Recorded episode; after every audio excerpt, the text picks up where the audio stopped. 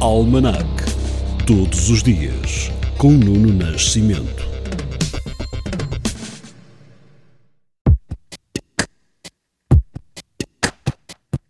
No dia 25 de junho de 1760, foi criada a Intendência da Polícia da Corte e do Reino. Em 1901, é a proclamação de Eduardo VII de Inglaterra. No desporto, em 1939, a Académica ganha a primeira Taça de Portugal, uma competição que vem a substituir o denominado Campeonato de Portugal. Foi no campo das Salésias que o clube de Coimbra venceu o Benfica por 4 a 3. Neste dia de 1950, começou a Guerra da Coreia, com a invasão da Coreia do Sul pelas forças norte-coreanas. As Nações Unidas condenam a ação. Já em 1962 é criada a Frelimo, Frente de Libertação de Moçambique, presidida por Eduardo Mondlane, com a fusão de três movimentos de libertação. De volta ao desporto, em 1978, este é o dia em que a Argentina vence em casa o Mundial de Futebol ao derrotar na final a Holanda no prolongamento por 3 a 1. Avancemos para 1991. Neste dia 25 de junho, Portugal e Espanha assinam em Bona o Acordo de Schengen sobre a livre circulação dos cidadãos. Já em 96, o Comitê de Peritos da Unesco atribuiu ao Centro Histórico do Porto a categoria de Património Mundial. Em 2007, era inaugurado o Museu Coleção para Arte e Arte Moderna e Contemporânea no Centro Cultural de Belém, em Lisboa. E, dois anos depois, morre em 2009, neste dia, Michael Jackson, cantor pop com 50 anos. É Michael Jackson que hoje lhe proponho ouvir. Para justificar a escolha, recorri a um artigo da revista americana Vulture, que faz uma lista de 147 músicas de Michael Jackson que ordenou da pior para a melhor respectivamente Heal the World, de 1991, e Billie Jean, de 1982.